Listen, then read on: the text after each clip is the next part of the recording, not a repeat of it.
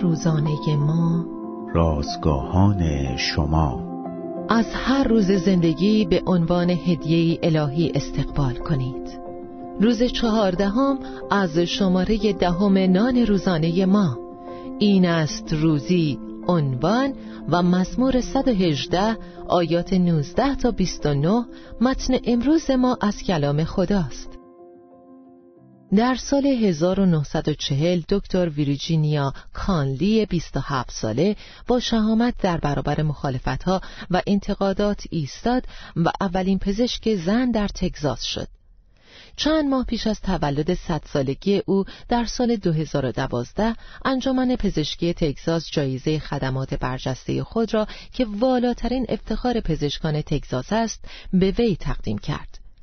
در میان این دو واقعه بزرگ دکتر کانلی با اشتیاق فراوان به واسطه سفرهای پزشکی زیادش توانست انجیل مسیح را به سرتاسر سر جهان ببرد و روز به روز زندگیش را با خدمت به خدا و دیگران سپری کند.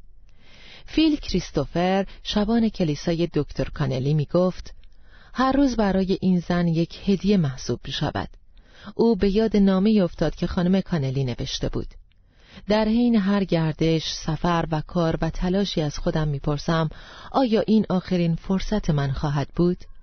فقط خدا می‌داند و همین کافی است. مزمور نویس می نویسد این است روزی که خدا ظاهر کرده است در آن وجد و شادی خواهیم نمود بیشتر مواقع تمرکز اصلی ما ناراحتی های دیروز یا نگرانی های فردایمان است و هدیه بی همتای خدا یعنی امروز را از دست می دهیم. دکتر کانلی درباره سفر عمر خود با مسیح می گوید وقتی با ایمان زندگی می کنید به دنبال نتایج نیستید. من فقط کارهایی را انجام می دهم که خدا در زندگی و قلبم گذاشته است. خدا سازنده امروز است بیایید امروزمان را جشن بگیریم و از هر فرصتی در آن برای خدمت به دیگران در نام او بیشترین استفاده ممکن را بکنیم